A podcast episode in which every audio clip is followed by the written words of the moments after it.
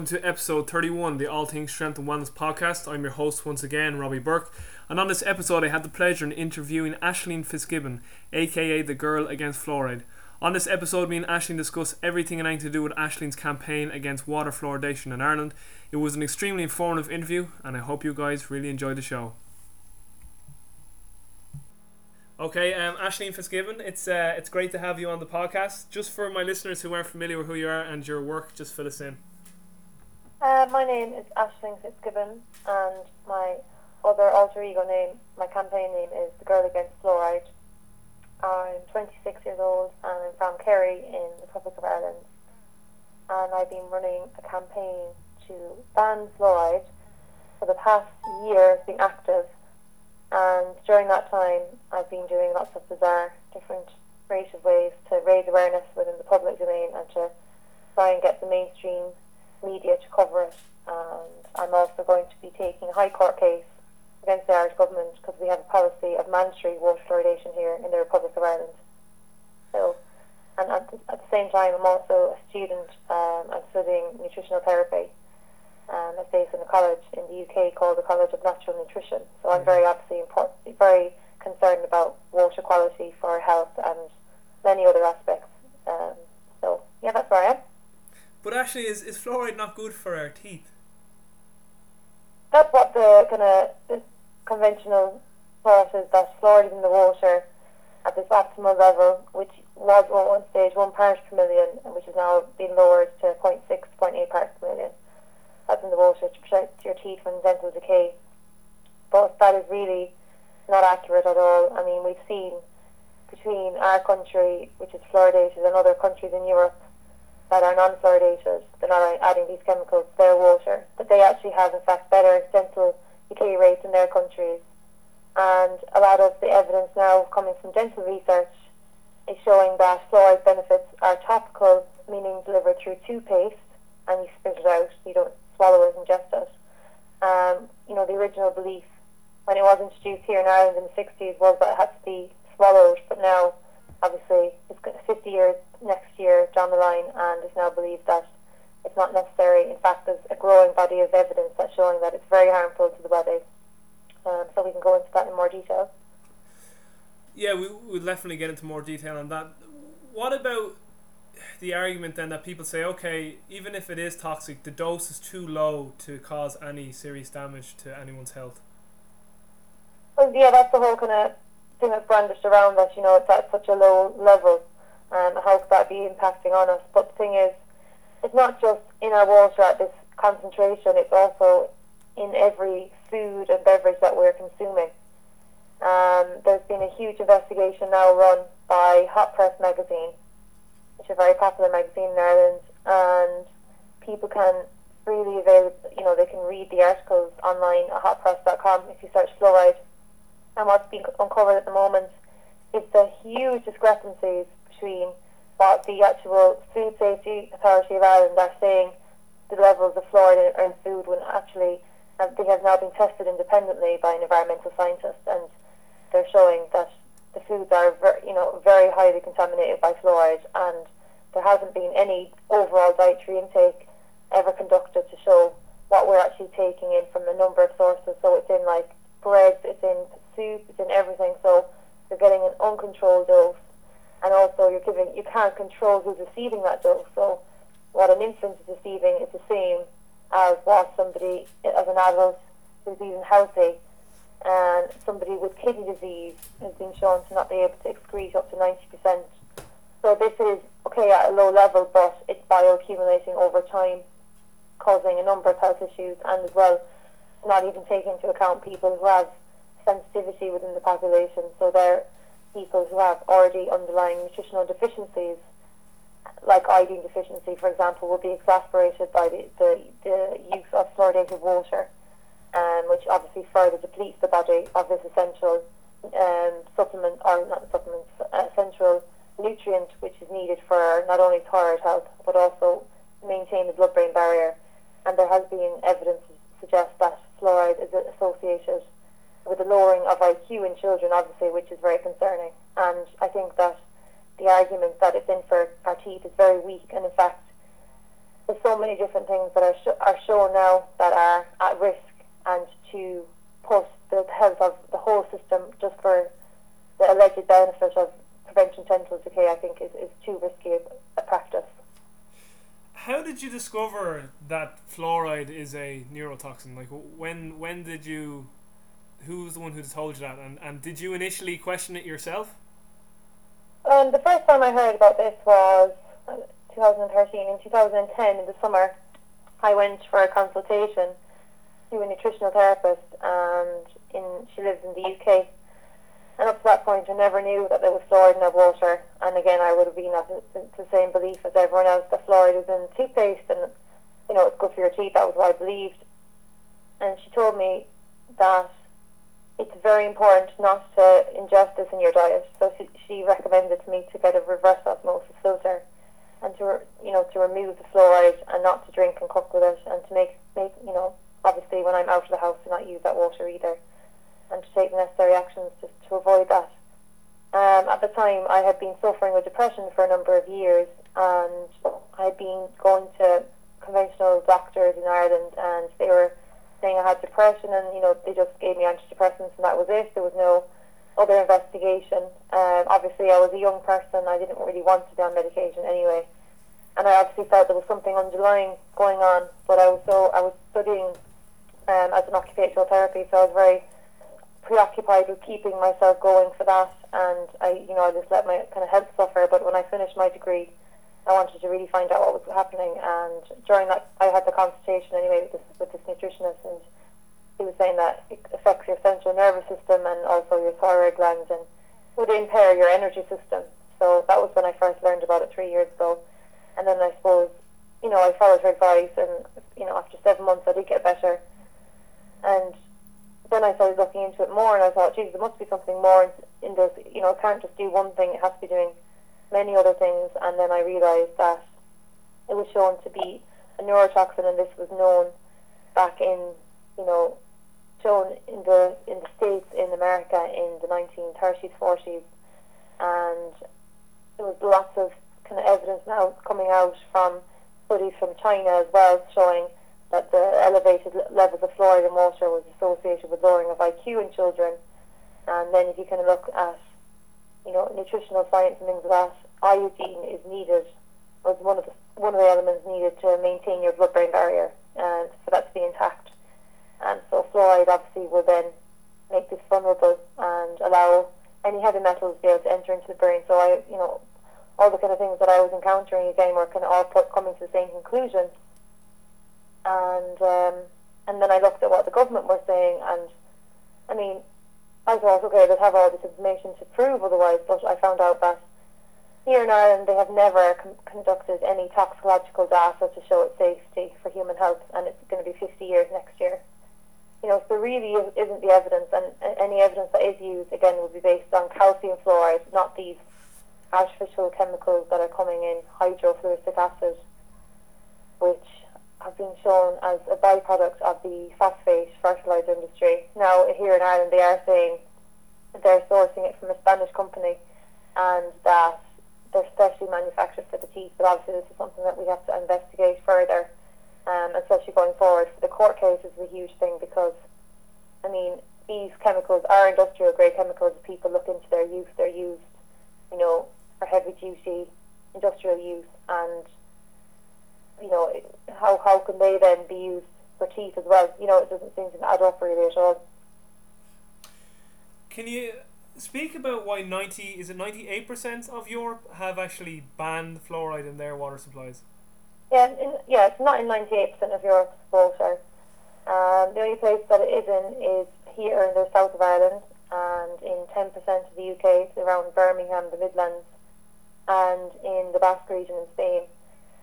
So all across Europe, there was countries that sometimes they never even allowed them to come in. Like the Swedish government, there was a pharmacologist there, and he refused. Well, he worked on the Swedish government and said that you should never use the water as a vehicle for delivering a medicine through to your population because it goes against all laws of modern pharmacology. You can't control the dose, therefore you can't control safety, and you can't control people's sensitivities, etc. Um, and the country in Europe then that actually banned it was in Holland, they banned it in 1976. And that was based by um, research being led by a doctor, um, Hans Moolenburgh. And again, they did randomized controlled trials. So again, there was one group with fluoride water being consumed and another group without it. And they compared the health between the two, and they could clearly see in the group that were fluoridated, they demonstrated many adverse health risks. And based on this evidence and other other research, they decided to ban these chemicals, and um, it was put into their constitution that they'd never be reintroduced again. Um, and then again across Europe, other countries who had been fluoridated stopped because of health reasons and also ethical. And I think that's one of the strongest arguments against this policy is that it is mass medication of your entire population without people's informed consent. So you really are doing to people what an individual doctor cannot do to a patient. You cannot force anybody to consume something without their informed consent. And, and this is just being put into our water without a consent. And, you know, nobody is tracking the, the, the potential health disasters that could be, be coming out of this. But um, I think we can kind of see clearly in society that things aren't going right for us anyway uh, in a whole with our health because people are getting sicker at a younger age and I think there's too many environmental assaults going on and obviously with our water it needs to be as, as clean as possible and um, you're just adding you're adding in something that isn't necessarily there to clean the water. A lot of people would say, okay, it's there, maybe it's cleaning away bacteria, but it's not. It's there to treat you and it's there to treat your teeth. But it has been shown that people, around 40% of the population, will actually develop a condition called dental fluorosis, mm-hmm. which is recognized as the white spots on the teeth and that is shown as a biomarker um, that your body has been basically poisoned by fluoride, but they say has been overexposed to fluoride in the early developmental years. And this is just a sign on the outer skeleton that you know there's actually cellular structural damage to the to the to the enamel, enamel of the teeth. So if it has the potential to cause that in almost half the population, there's absolutely no guarantee what's going on in the rest of the body as it, as it goes in through every cell and tissue in your body. You know, because the fluoride, even even that aside of it being an industrial chemical, the fluoride ion itself is actually very harmful. Um, and you'll see in nature that it's actually buffered. It comes in the form of calcium fluoride. Calcium will reduce the toxicity, reduce the bioavailability of fluoride. So you're putting in fluoride without any calcium, obviously with it. It's, it's a artificial form of it, and then you're putting into waters. And say, for example, in Cork, there's an area which is very soft water, very low calcium, magnesium.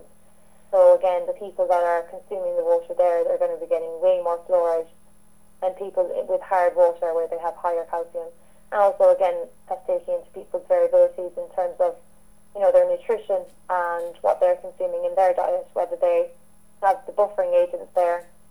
I was, being, I was reading a paper actually the last day, a research paper coming out from the UK, um, a peer-reviewed paper, and it showed that if you're actually in a fasted state, that your body t- will, will actually absorb 100% of the fluoride, whereas if you're eating food, that you're taking around 50, 50% and you'll excrete the other 50%. So that's obviously something to bear in mind, and also the fact that you know in the water you're you're getting this level, but there's foods like tea, and we're actually a really high tea drinking country, and the tea plant itself actually has really high levels of fluoride. So you know people are actually being overdosed, especially if they're making up their tea. So it's higher in cheaper teas, um, commonly available in supermarkets. So people are getting such a high level of fluoride, nobody's monitoring it, and nobody is seeing like what it's doing to anyone's system. What do you say to people who say one, there's no scientific research to say that it's dangerous, and two, that there is scientific research to say that it's safe? Well, there is people saying that there is no evidence, as in the Irish expert body who's been set up, Irish expert body on fluoride and health, set up by the Department of Health, are saying that there is no evidence to suggest that any ill effects arise when there is actually quite a huge body of evidence and which has been all has all been brought together by a very admirable environmental scientist, um, Declan Waugh, who's from Bandon in Cork. and he has put together a report, and, his, and that was published in 2012 in February, and that was put into the Irish government. And he brought together a number of, he basically, his report pulled peer-reviewed papers from around the world showing the harm of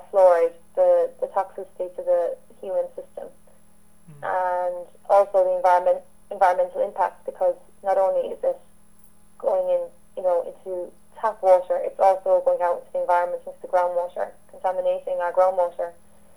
And that report was made available. People can have a look on enviro.ie. You can download that report. That report is being used all over the world in submissions in countries that are trying to stop their policies of water fluoridation, and that's been used successfully in Canadian cities. Last summer, there was four cities that stopped fluoridating, and they used this report as part of the submission as the evidence against fluoride. And the evidence that is promoting fluoride as being safe is also very questionable. And again, is based on calcium fluoride, which is occurring in nature, which is very much different to the level, the sorry, the chemicals that are being put in artificially. Mm-hmm, mm-hmm. The main kind of argument that they're using is they use agencies' endorsement for fluoridation, like they'll throw, well, the World Health Organization support this, the American Dental Association support this. What they fail to mention is that the World Health Organization states that before you actually implement a policy of water fluoridation, you have to do an overall dietary intake of the whole population of their fluoride intake before you even begin, that you know that the people are not being overexposed. This has never been done. And again, if you look at tea, for example, we're a nation of tea drinkers, people, before you even put in the fluoride into the water, are already being overexposed to fluoride just from tea alone and obviously you can choose not to drink tea, but most people, you know, they, it is part of the culture. And also, the American Dental Association recommends not to use fluoridated tap water when making up baby's milk. Mm-hmm. Now, this this is obviously a sign that it's not an, it's not a positive idea to be putting in fluoridation chemicals into a baby's milk. But if you come over to Ireland, there's no mention. In fact, they just they just promote, promote breastfeeding. Here in Ireland, we have the highest rate of after-fed babies in the world. Mm-hmm. So, I mean, there's lots of discrepancies in the argument that are promoting it. Agency support does not actually equal peer-reviewed papers, and even then, the money that's involved in this is absolutely massive. And again, we can't be naive to the fact that money is sponsored into funding that it obviously wants to get required answers for, you know, certain agendas by industry. There's a huge kind of thing at stake for chemical chemical companies that are profit, profiting from this. And I think we know with health now that it's all about the money and it's about following the money trail and it's really about not being not be being naive yourself and just listening to what governments throw at you and they, they even the mention of peer review papers that can be misleading alone people just need to think, okay, well, who's funding that research? Number one, you have to ask who's backing that and why, why is it that they want you to believe this answer? And with the whole issue, again, it's a hugely political and historical issue that people need to get their heads around. It's not just presenting information and facts to them right now. Um, and Adrienne Murphy, who's the investigative journalist for Hot Press, she's done fantastic work in uncovering the whole Irish fluoride scandal, which isn't just applicable to here in Ireland, it also can be used for people who are studying this whole issue in the States, in, in New Zealand, Australia, Canada, all the fluoridated countries um, that are still using this in their water. So if you wanted to go on and have a read, I said at hotpress.com and you search fluoride, and there's a very interesting article with an interview with Richie Ryan, who's a former Fine Gael finance minister and he was a solicitor, he's now retired at 84, and he took a case against fluoride in 1963. He funded the whole thing himself pro bono, and unfortunately that didn't win at the time. But since that time, Christopher Bryson, who's an investigative journalist for BBC, he has written a book, um, Fluoride Deception, and in that book you'll find that actually one of the experts that was called upon in, in the court case in, in Dublin in 1963, Harold Hodge. His details in his book about Harold Hodge and, and actually that he had withheld information when he came over. He told the judge, Justice Kenny, that the fluoridation chemicals were perfectly safe at the optimal level, which is their mantra, and that at that time he actually knew that they could cause central nervous system damage. You know, he had been involved in um, the Manhattan Project Mm-hmm. with work with the atomic bomb, and he understood clearly that fluoride had a huge negative impact on workers and also on, you know, with even the, the chemical companies producing these chemicals that people even were taking cases back in the 40s because the damages to people's health and cattle and vegetation around around like fertilizer aluminium industries. So anyway, the, it calls to question the whole judgment which was based upon this testimony given by Harold Hodge, and he was shown to be the most persuasive um, witness at the time in the case. And obviously, we have to now look at this as something that's critically important to review now, 50 years later, that if this individual has understood clearly that this is harmful and, and was, was allowing this to be put into the water, which I believe is, I think, the whole stranglehold of having this in our water in Ireland really is coming from the pressures from America, from Public Health Service in America. Mm-hmm. And I think there's a huge thing at stake. If Ireland rejects this policy, then it throws into light all of what they're doing with them. So, you know, when you when you read up about the history, you really become much more much more aware and much more um, educated about this issue because it really is. It's not just a matter of you know, people will talk to me and argue with me and they'll say, oh, show me the best study, show me just one definitive study. This is a very complex issue and you have to understand that we're living in an age where, you know, really is what, what, what funding is available for, for, for studies to be, con- to be conducted. You know, there's very limited studies promoting, you know, complementary health, not even complementary health, but just the basis of nutritional science and biochemistry as opposed to pharmaceuticals. You know, everything is very much led by where the money is coming from, and unfortunately, the money is going in areas where it isn't serving people's best interests, but it's serving industry and massive corporations and what, what profits they, they set to gain. So this is, I suppose, something that is very hard for people to get their head around initially. Once you do start delving into it yourself and you start to research it, it starts to make sense and you start to see why it's happening. Um, there's also a fantastic resource that I recommend anyone to go on if they want to become more aware about this topic, and that's fluoridealert.org. And that's run by the Fluoride Action Network, which are actually based in states. And they're doing fantastic work with campaign groups all over the world, and they provide the best database of all all the scientific literature, you know, against fluoride and dispelling all the all the propaganda basically by the pro pro fluoride side and it really is something that people can't afford not to be aware of because you're ingesting it every day if you're living in a fluoridated area. Your children you're putting yourself at risk, and in order for you to be able to defend that, you need to become completely aware. And I don't think that you can defend it once you start to become fully aware of what's really happening. Once you scratch the surface and you go beyond the the lines of that it's safe and effective and that it's you know this has been all dealt with in the past. It certainly hasn't been. It's certainly not something that people can allow. And if you are interested in your health and you're you know you're even an athlete, this is something that you really need to take seriously because if you're drinking more water, you're getting more of a dose. So again, you're putting yourself at further risk. This really isn't something that we can ignore any further. Can you also speak about? I've seen a, a, clip in one of your videos where you said, "Listen, fluoride was brought into legislation in Ireland when we also thought that asbestos and lead was safe." Mm-hmm. Exactly. So I think, I mean, Christopher Bryson in his book Fluoride Deception, he outlines that outlines that very fast that the fluoride science really is asbestos science. It really is, you know, tobacco science. All of these you know, things that were told that were safe, that were promoted by the medical industry. I mean, you have to.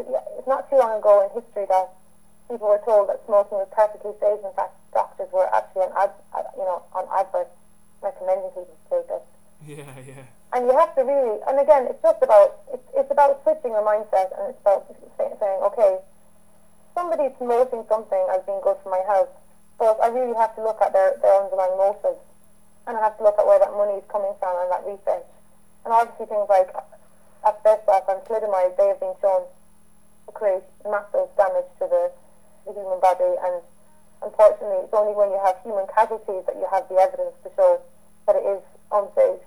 Um, like in, in America, um, there's a doctor called George Waldbott, and he he was one of the first doctors who came out with the fact that tobacco was unsafe for people. He himself was smoking, and he realized he was getting like emphysema type symptoms, and then he, he realized that the only way to stop that was actually to stop smoking, eliminate it entirely.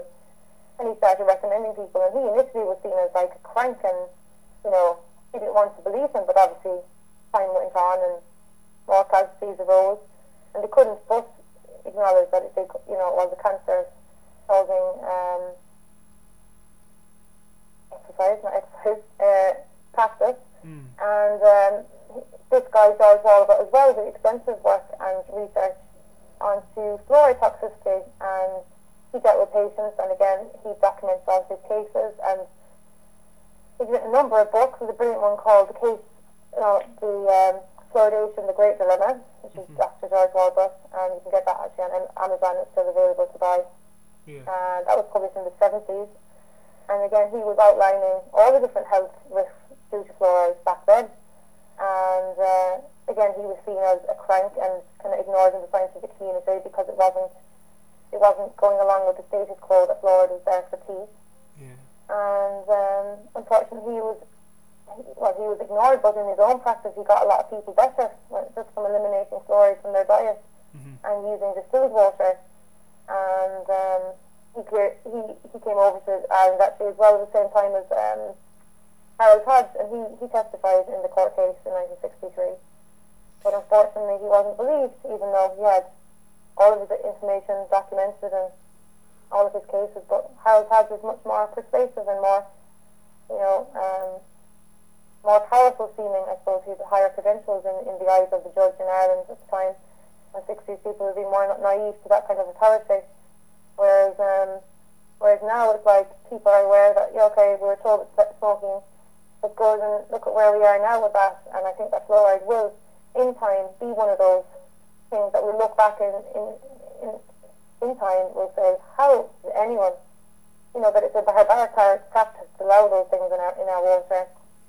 Um, it's just a matter of time, and the only thing that's going to change this tide is through people becoming aware, people taking the time to look into it themselves, and through direct action, citizen action.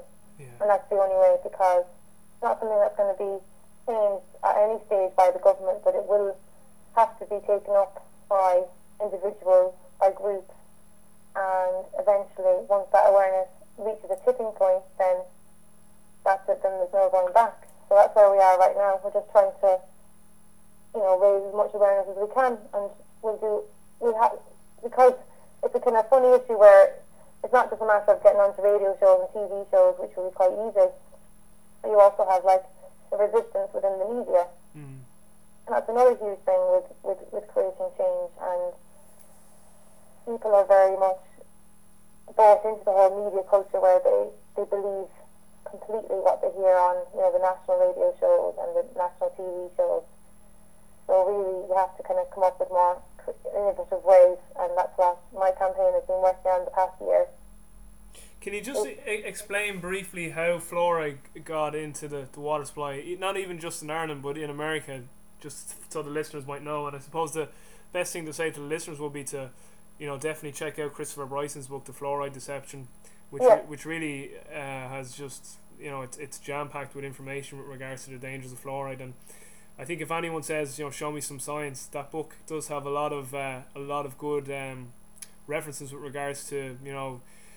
Phyllis Mullenix, who's a, uh, a toxicologist, uh, the Danish physician Dr. Raum. Um, there was also uh, Dr. Donald Hunter, who, who was an actual uh, expert in a, in a case for a family called the Martins, who brought Reynolds, this company Reynolds, to court over fluoride toxicity to their animals and their farm. It killed all their like cows and their crops, and like it destroyed their house and all. It like etched their windows and all this. And uh, there was also the um, Philip Sadtler, who who was a scientist in the Donora disaster back in the fifties. The Donora was the was the town where there was a, factory there and there was a big fluoride spillage and they were all claimed that it wasn't fluor the, all the experts saying no it wasn't fluoride that killed all these people and the vegetation and he said it definitely was because he tested the soil. So there's lots and lots of good uh, information on in that. The, the very funny thing in that book is Phyllis Mullenix's um, relationship with Harold Hodge. She never knew about his history with regards to all the information he knew with regards to fluoride and when she found out she was just so horrified. It was there's also an excellent uh, summary of the Kettering Institute covering up a study with beagle dogs, uh, saying that fluoride gave them emphysema, and it was used in a court case, but the, the the judge wouldn't let the evidence be used for whatever reason. So there's lots of great information in that book. Yeah. But uh, maybe just for the listeners, just explain maybe the, the Manhattan Project and why the American government needed to make the make the, the public believe that fluoride wasn't bad just from a court case standpoint. Yeah, I think the, the bottom line is, yeah, as you're saying, with the whole with the work with the Manhattan Project, with the atomic bomb, and the actual rationale, I suppose, from why this is in the water. You know, has, uh, when you look into it and you do read the soil section and you study what what's going on really um, from a historical point of view, yeah, you just see how it actually was. It was basically, I suppose, it was like a public relations effort to to prevent litigation being taken against damages from fluoride poisoning. Yeah. Um, obviously, the fluoride was, was one of the agents within the, bomb, the atomic bomb. And um, I suppose they knew there would have been a tide of massive litigation against them. And it was an ingenious, like, hats off to them, it was an ingenious strategy. You know, to avoid people from taking damages suits against them that harm to their health, um, to their environment, to their animals, they had to basically market fluoride as being innocuous and as being something that is actually good for your teeth. You know, because I, I heard this line before. It's like how how do you make a, a rat? Or no, how do you make a, a shark um, less threatening? You put it beside a rat. So it's kind of like this notion of okay, people are fighting the fluoride and it's causing all these issues, and we're going to have massive basically all of our money is going to be taken in uh, court damages. So they basically dreamed up with the idea that fluoride is good for your teeth. And I know that they, they had some study based in um, an area, Colorado Springs in the States, and they said that people there, um, they had uh, high levels of calcium chloride in the water and that they had lower dental decay rates, basically. They were coming out with that. Yeah. And I think that was it was based on that notion that um, all of a sudden then that was kind of where they wanted to start putting in, the funding in, to research. Yeah, that fluoride is, study, you know, study this and study the animal studies to show that it has makes the teeth, the enamel more resistant to decay, to decay. And obviously at the time as well, people probably did have very bad teeth in that era. So um, I suppose it was readily welcomed by people in society. They weren't as as um, as questioning as people are now. But um, I think from just a legal standpoint, it really is. It, it is like one of the biggest cover-ups, and it has actually nothing to do with teeth. but but it was a, a way of them covering up any damages being taken taken against them. And if you actually look to um, where they're fluoridating actually in the UK, it's actually a lot of industrial areas where people would be exposed, I suppose, through industrial waste coming off from, you know, aluminium plants and things like that. So it's like if you have it in the water, then it's harder for people to actually pinpoint. Okay, it's coming from your factory. Or it's coming from this. Uh, you know, it's it's very hard because again, people are, are getting it from different different sources. So, then, who do people take damage claims against? Yeah, yeah. Just last one or two questions, and I'll let you go, Ash. Um, yeah. How how have you found the public's reaction to your campaign? Um, well, I suppose initially it was kind of like people meet it with disbelief and kind of skepticism, basically initially. But um, I mean, if people can have a have a look onto onto Facebook and um, my website, thegirlagainstfluoride.com, and kind of just see the kind of the strategies that we do take. I mean, in order for me to get coverage, I actually myself and a group of other campaigners we stripped down to our pink underwear outside the government, outside the door in Dublin. Um, with a banner saying stripped of our rights, you know, and just to convey the message that we have been stripped of our human rights to, to safe water. Um, I suppose the reaction has has beco- has increased in popularity in, over the past few months, and that's been main, mainly down to the coverage from Hot Press magazine. Um, I mean, I've gotten coverage in other national papers as well, and you know, on different radio shows and stuff like that. Um, but I think in general, it's been taken up quite positively. But obviously, the whole issue is getting more coverage. That's the whole kind of that's where it's kind of lying upon. And um, I think because people have uh, faith in the campaign, that it's it's got a, a strategy in terms of taking a court case. Um, and I feel that a lot of people who have been very aware of the issue, and I suppose they set up campaigns and they do get quite jaded with the whole thing when they don't see any action. But there has been quite a lot of reaction in terms of even on local levels, different councils have been voting to, to end this policy across the country. And at a political level, then there's been the Sinn Féin TD Brian Stanley, who's put forward a bill that would basically to ban fluoride and to make it a prosecutable offence. So um, I presented in, in Leinster House in the government um, just a few weeks ago with the environmental scientists from Cork and obviously they're going their summer holidays now at the moment in the government. So once they're back in September, then we'll be pushing again to get more cross-party support. There was there was a number of senators and TDs, and they you know they expressed support, support and they, they had themselves personally been aware. Mm-hmm. But I suppose again with politics, it's all about towing the party line. So I think it is about just keeping up this pressure and building the campaign more. Um, but we did find that in order to kind of get people on board, that you have to be very positive, and you can't frighten people as you'd like to almost. Because uh, when you find out all these facts, especially after reading Fluoride Deception, you're quite horrified, and you know you want to kind of portray images of skulls and crossbones and all this. Whereas people, on an emotional kind of psychological level, they just shut down to you. So the strategy of the Girl Against Fluoride campaign is really to kind of lift people's moods and do it in a much more jovial, light-hearted fashion. Yeah. And not to make, you know, a mockery of the situation, but to just to deliver the message in a more, you know, user-friendly format and that people aren't intimidated by you. Um, you know, it's very pink and girly and, you know, it's, it's not about um, frightening people, it's just about informing them, but in, in a more positive way. And I think your, your approach is everything. It's not what you do, it's how, how you do it. Um, and I think people can learn a lot from that. I mean, I've seen, because initially when you find out, you see, you kind of go through a, a lot of emotions yourself. You're very angry and you're very, you know, you almost, you want to tell everyone. You're like, you just want everyone to find out about it. You just can't believe it. Nobody, nobody knows, and you want everyone to be on the same page as you. But like we've learned through our own kind of journey with this campaign is that, you know, people, people have to come to different stages. You know because when you're on the path of discovery, you don't just find out everything overnight. And if you did, you're of you're you, you kind of have a bit of a meltdown.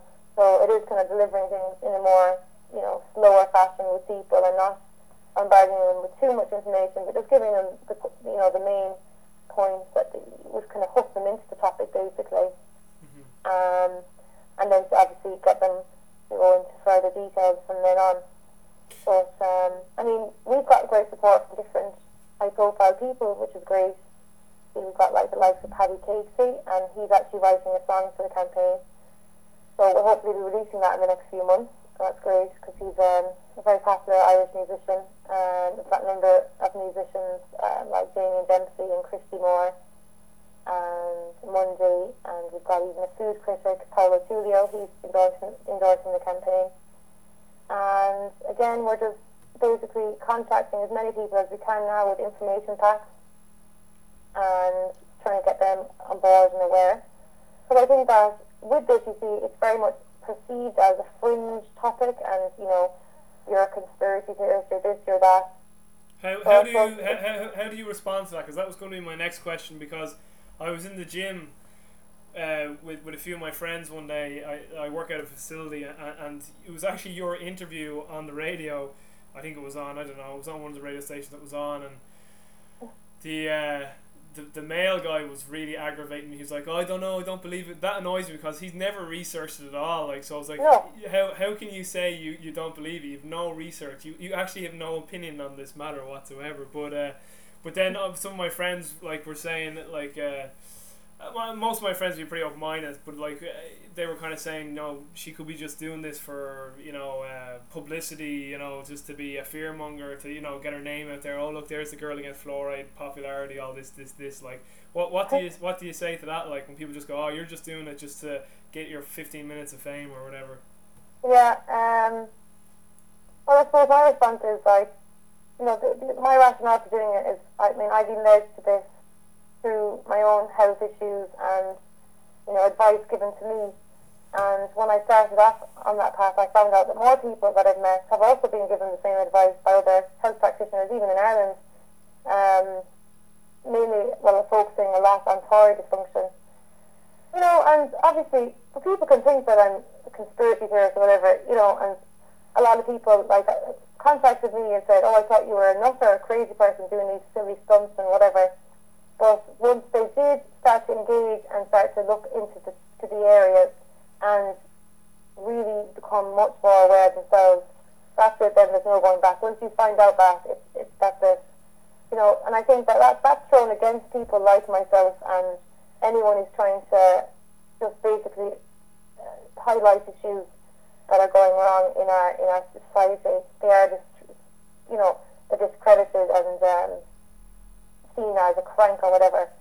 But it's like all you can do is keep going, and once people are exposed to it from different sources, and it really is.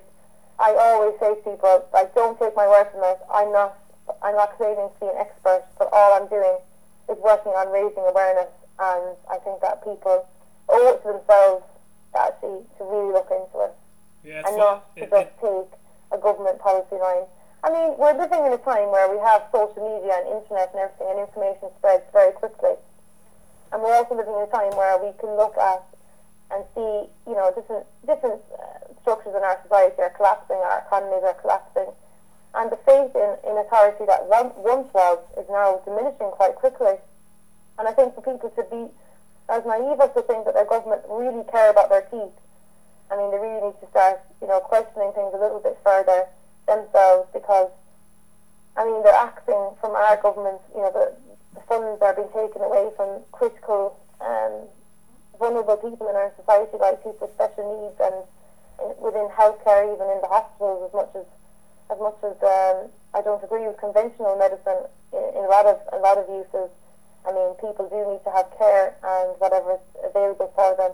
I mean, they're taking money left, right, and centre, but yet they're they're forking out for these these um, chemicals and the distribution of these chemicals for our teeth. I mean, really, people need to just think, okay, does this add up, add up and do I trust that this is, is, is really true?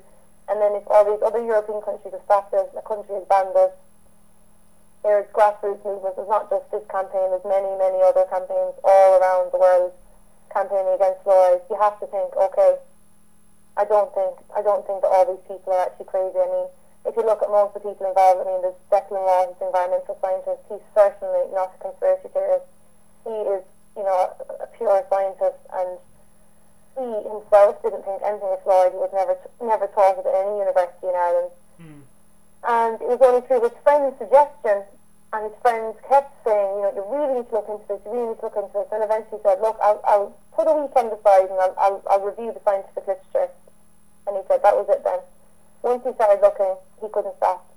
And it really is with this issue. It's like once you once you enter in uh, what you feel, you it's like everything you believe was real and was was the way it was in the world is completely the opposite. Yeah. You know, and it's like if something as fundamental as our water is being, you know, is being put at risk and, and for our health, you have to start questioning everything, and you have to think, okay, why why ask yourself the question, why is everyone getting sicker? Why are people's children getting more and more developmental diseases uh, like autism, dyspraxia, ADD, and all these things?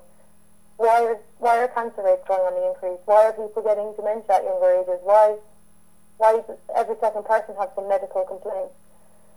And it's just like people need to switch their mindset as to think that oh, somebody outside myself is higher authority is going to tell me they're the expert group. They're going to tell me exactly what's right for me. People need to make sure, and they have to become responsible for themselves. And starting with something like your water, obviously leads you on to other things like food and all the other issues that are, are going on that are needed for your optimal health. And so that's my kind of response to people. I know it's a very long response, but it is just, it's not about me, it's just about the information. And I think when people start to realise that, they can see very quickly that this is a very genuine cause um, and that I have um, also legal representation. I don't think that any any legal, any solicitors and barristers will be bothered wasting their time if they believe that this is a conspiracy theory. You know, there is genuine concern that this is something that merits uh, merits a very strong case to be taken.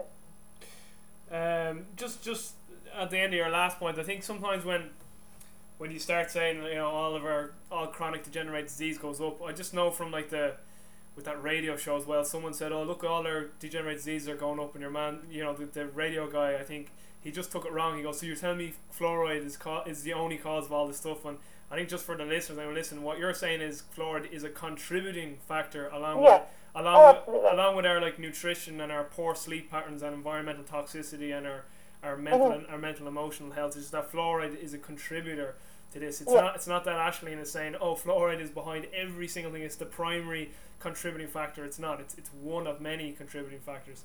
Because I, because I think sometimes when I just heard some people go, so she's saying fluoride causes everything. Because people are like, oh, our cancer rates are gone up and this has gone up and even even in the show that guy got- some guy wrote in saying, oh, they use it in the Holocaust camps and he goes, oh, they use shoes in the Holocaust camps. Does that mean shoes cause whatever disease? And he was just like, you're such an idiot. That's not what the guy is saying. He's saying that they used the gas with fluoride in it to kill people. Yeah, yeah. Oh, yeah, and as well, obviously, you know, I'm just saying in general that people need to shift their mindset from, you know, listening to people outside themselves that you think that everything's fine and, and um, people's illnesses are, are just coming coming from the, well, they're coming from the sky, but you know that they're coming from some, there's some, some genetic mutation, some, some genetic flaw in your bloodline. But that it is, you know, the development of all these diseases that we are seeing is the accumulation of many, many environmental assaults Yes. all, yes, all yes. adding up Yeah. to create a disease burden. You know, it's not just one thing, obviously, it's Yeah. many things. No, me and you, me, me and you will get on well. I always say that I'm always like it's the environment. The environment dictates dictates your genetic expression. But when you when, when I say or when me and you say environment, people think like the environment. I'm like no, I'm talking about environmental factors like nutrition, circa- Yeah, and, cir- circadian everything, like, rhythms. your environment is everything outside your outside of you. Outside of you, exactly. Yeah. So like your nutrition, circadian rhythms, uh, env- environmental toxicity, mental, emotional, and spiritual health. Exercise is a, is an is an environmental stressor. So Yeah. like I'm always like it's all these stressors, and when these stressors become uh, biological mismatches to your organism, they cause Yeah. they cause a lot of stress, which causes inflammation. And when you're a very inflamed person, you're going to get a chronic degenerative disease in the long run. Yeah, exactly. Yeah. So it is. I mean, I was at a fantastic conference recently, um, and I was quite heartened to, to hear this information. Um, it was run in a place in Edinburgh um, by called Treating Autism, it's an organisation set up basically to try and fight against the tide of, of the of the explosion in, in autism. And there was a key speaker from Harvard Medical School, and she's a paediatric neurologist and she's written, her name is Dr. Martha Herbert, and she's written a book called The Autism Revolution. And they're clearly showing now, I mean, she believed at one stage, obviously, that it was genetics and it was a lifelong condition, but they're actually showing that it's actually the environment that's causing this. And obviously, it's not just it's not just things like, oh, it's one thing or, it's, or another thing. It's, it's a number of, of environmental assaults all adding up. You know, it's parents with poor nutrition, as you said, with inflammation, parents with already um, underlying health conditions themselves, they already have a compromised system, and then they're having children, and then their children are picking up their toxicity. They're also picking up their their um, deficiencies, Yeah. and then and then when they're born deficient, in some cases it could be autis- autistic from the word go. Other times it could be that they, you know, different medications are given, say IVs of antibiotic use or whatever, and it's like the final blow. Their body reaches a tipping point, and their system can no longer cope. What they are showing now, which is very good, is that kids that are taken in now and they're put on very strict diets, gluten-free, casein-free, organic, um, even with the organics using box organics, so they're not exposed to plastic, um, and then cleaning up the home environment, you know, um, reducing any um, electromagnetic interference, reducing any stress like any chemicals, so switching household products. And they're now showing that kids are actually some are improving to such a level that their quality of life has improved a huge amount. What they were putting down to behaviours was actually physiological issues. They were actually in pain. They had gastric influx. They had, you know, sleep disturbances. Their system just wasn't. It was just completely a rot. And once they made these changes, that the biochemistry starts to sort itself, starts to detox. You know, heavy metal detox is also a huge part of that. But what they are showing is it's not these children are only the canaries down down the bloody down the mine shaft. You know, they're they're only highlighting to us that we are all being exposed to these things, but these children only are manifesting, you know, quite severely. But it really is showing us that we need to fundamentally change the way we're living and we have to look at what we're eating, what we're drinking. And again, as you said, lifestyle, sleep, all these things. It's not just one thing. It's a, it's a whole host of things. I mean, for, to maintain health is, is you'd almost see it as an art form nowadays because there's so many things that you have to take into consideration and to change. But I think the fundamentals is, is the food and the way it's being processed and um, like there's um, a lovely quote from Rudolf Steiner and he said that we will starve in the midst of plenty and I think that's what's happening now. People's bodies are starving even though there's plenty of food that they have no nutrients in them. And again, when you're then putting fluoride chemicals in the water, who already people who are deficient, and they're going to not be able to deal with the toxicity, and it's going to build up, and it's obviously going to have a, a knock-on effect on the next generation and the next generation, and we're seeing we're yeah. constitutionally getting weaker from all of these things. Well, I mean, there, there's great science out there as well. I mean, I've heard it from Joseph Chilton Pearce and Bruce Lipton. Yeah. About you know the the the the when a mother is pregnant with the child, her environment has a huge bearing on the genetic expression of the child. So if the if she's in a very stressful, hostile environment, the baby's reptilian hindbrain, defensive brain, is more it gets more nutrition and blood flow, and the child gets more uh, development of their limbs, and the, because the baby's perceiving the world to be a hostile place, and he's becoming more of a warrior and a fighter. Where whereas if the mother was in a more loving, protective environment, there's more nutrition and blood flow um, to the to the child's forebrain and neocortex. So the child's like, oh, the world is a lovely place, and that child's going to be a problem solver and a mm-hmm. uh, and an inventor and a lover. He's not going to try. You know, he doesn't feel he has to defend. And Joseph Chilton Pearce puts it really eloquently. Elo- eloquently, he says. Every time a child is being born or, or a, a mother is pregnant, Mother Nature always asks the same question do I have to stay back and defend myself, or can I transcend for more intelligence and more, more to, to evolve more? So it's a it's a really great way of, of putting it, and just another way of saying again that the environment, you know, is is the main player in our genetic expression, and uh, it's just uh, I love that Rudolf Steiner quote as well. I read a lot of Steiner. I think Steiner was even though a lot a lot of Steiner stuff can be hard to read, but some of, some of his stuff he was just he was hundreds of years ahead of his time. oh yeah, was definitely he could he could see ahead and. Uh, uh, was a visionary of, of great magnitude. But I mean, we can take all this, and I think it really is about applying it to our own selves and, and spreading that information and getting people to become aware of themselves. I think Bruce Lipton is a fantastic example, and he is very accessible in, in terms of how he delivers his information and how you know he was teaching in the medical field, and how then when he realised that it was the environment basically was was determining the genetic expression, and, yeah, yeah. and how that, that once you make that shift, then you see you can you can then put in into your into your mind, into your framework of reference that okay, if you do put these things in the water, therefore, you know, these things are going to trigger other things and, and people are predisposed and blah, blah, And you can kind of see how it, diseases are, are appearing. But if you're, if you're coming at it from a very different mindset, which I think is the majority of people in our society, in the world, that it's, it's very much, you know, it's not anything to do with the environment, basically. It's how you're born and, you know, these things just happen because it, it's nothing to do with anything other than your genes, you know. Yeah, but, exactly. All these things are completely irrelevant almost. But once you realise that everything is interconnected, and once you are on that that mind mindset and you're on that kind of path of investigation and you know building up your knowledge base all the time, you can you can you can easily take on board this. Yeah. So that's why the whole story thing is so difficult to get across to the, the general public because again they will think oh, your one going on about water? Do you know? They just think of these things like, oh, you can't be thinking of these things. Everything's contaminated, and that's just the way it is. But it's really like, it's really about people having to become much more empowered in themselves and, and feeling like you can't you can't do that. We can't. We're at a stage in where we are in our in our in our world that we have to we have to become very responsible for our own bodies, for our own health. And I think that only when you make that shift, that, that collectively things will start to change.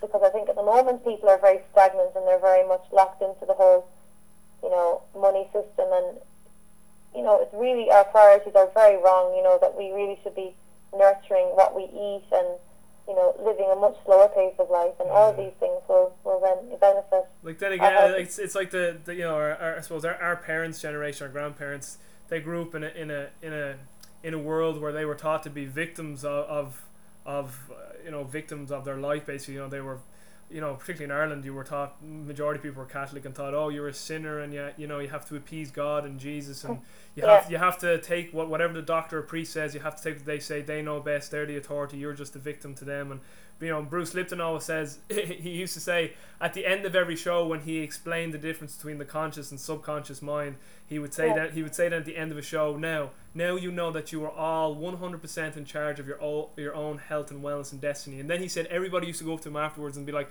"So you mean the way I am, all my diseases, and the way my husband and children are is my fault because we didn't take charge of it?" And he'd be kind of like, "Uh, yeah, sort of." And like he was like, all these people used to get so angry. So then he changed it to you are 100% in charge of your health and wellness and destiny once you become consciously aware of it.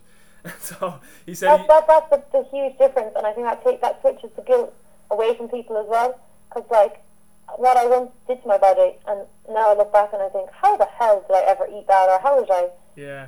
How did I ingest that? Or how did I drink that? You know. I'm the same. I'm the same myself. You know, and then once you become conscious, you're like, I would never dream of doing that. But then you look at other people and they're doing it, and you're like Jesus, how are they like bringing their children to McDonald's, or, you know, for example, which just enrages me.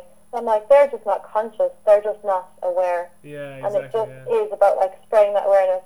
But it's just being very aware of other people's emotions and where they're at as well in their yeah. in their journey. And again, as you as you said, and I'm the exact same. It's it's not about dictating information to people. Like I always say this at any. I did a talk actually on Saturday, and I always say this at every talk.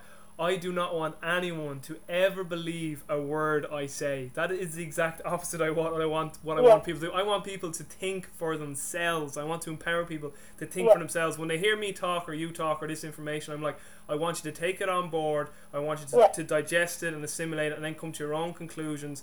But do not believe anything you ever hear off anyone. Like I love uh, Ralph Waldo Emerson, and he had a great essay called Self Reliance. The whole thing is about you know, believe and trust your own thoughts, be your own person, don't be a conformist, and just be conscious. You know, just basically just again think for yourself. Because I always say in talks like, because if you don't think for yourself, somebody else will, and then you got Nazi Germany all over again. Oh yeah, absolutely, yeah, exactly. Yeah, you, you leave yourself vulnerable. I was actually walking past the place yesterday, and it was saying that um, it just had like a little quote on like a board, and it says, you know, you you something like you've got to shape your own world, shape your own world or else somebody else will. Yeah. So it, it is, and it's about us becoming much more intuitive as well. And um, the college actually I'm studying with College of Natural Nutrition. It's based in the UK. Their whole philosophy is about pe- it, it, it's about getting people. You're not anyone's healer. You are a facilitator of, of getting them. You know, you're providing the information, the tools, and you're giving the support yeah. for them to be able to do it themselves. It's all about people doing it for themselves. Yeah, yeah. It's, and uh, it's again, completely different. And I think we're moving in that direction. It's, you know, you can feel frustrated, frustrated at times, but you know, when I saw that about the autism and the information that's being delivered now, and you know, and they're saying, you know, nutrition, nutrition, everything, and organics, everything, I just thought, oh my God, thank God, because about time that people start to realise that that's where we have to go, and it is, and yeah, and I'm, I always say that as well. You know, I'm not the Girl Against Fluoride campaign is not an expert, not a bloody guru or whatever you like to call it, but it's just a person kind of raising a flag going, hey, have a look at this, guys, you know, and really start to look at it for yourself. And once you do, you know, then, then you can then you can know yourself. But don't don't don't ever take anyone as an expert outside yourself because only only you can know what's what's right. And the, the last thing I'll say before I'll just let you go and I'll just get you to touch on your website and resources. But you were talking about like you know your your people kind of they're like, oh, but everything in the environment is toxic, and I, you know, people always like, oh yeah, but like, how can we avoid electromagnetic fields and this, this, this, and you know, all this stuff? And I'm always like, listen, it's a continuum, at the far at, at one end of the continuum is death at the other end of the continuum is optimal life and health. And i'm like we want to be as far to the optimal life and health continuum as possible. We're not Yeah. gonna we're not gonna avoid everything. So like i'm all uh, like say with bright lights when it's dark outside i'm very big on circadian rhythms because like bright lights when it's dark outside absolutely just they feck up your hormone secretions and Yeah. everything just feck up your they just feck up your health completely. But i'm always like this this, this is an example of the continuum uh, you can be under bright, broad spectrum lights, which is terrible for your health, or you can have candles or low level uh, lamps turned on. Uh, like that's much more towards the spectrum on the continuum towards health rather than you know bright lights which would be more towards disease and health like. So i'm always like it's a continuum. If you can remove fluoride that's moving you towards the better end. If you can remove pr- processed foods that's moving you towards the better end. So it's it's a continuum i'm always trying to tell people. We're, we're Mhm. aiming we're aiming for perfection but we're probably get excellence. That's what we're aiming for.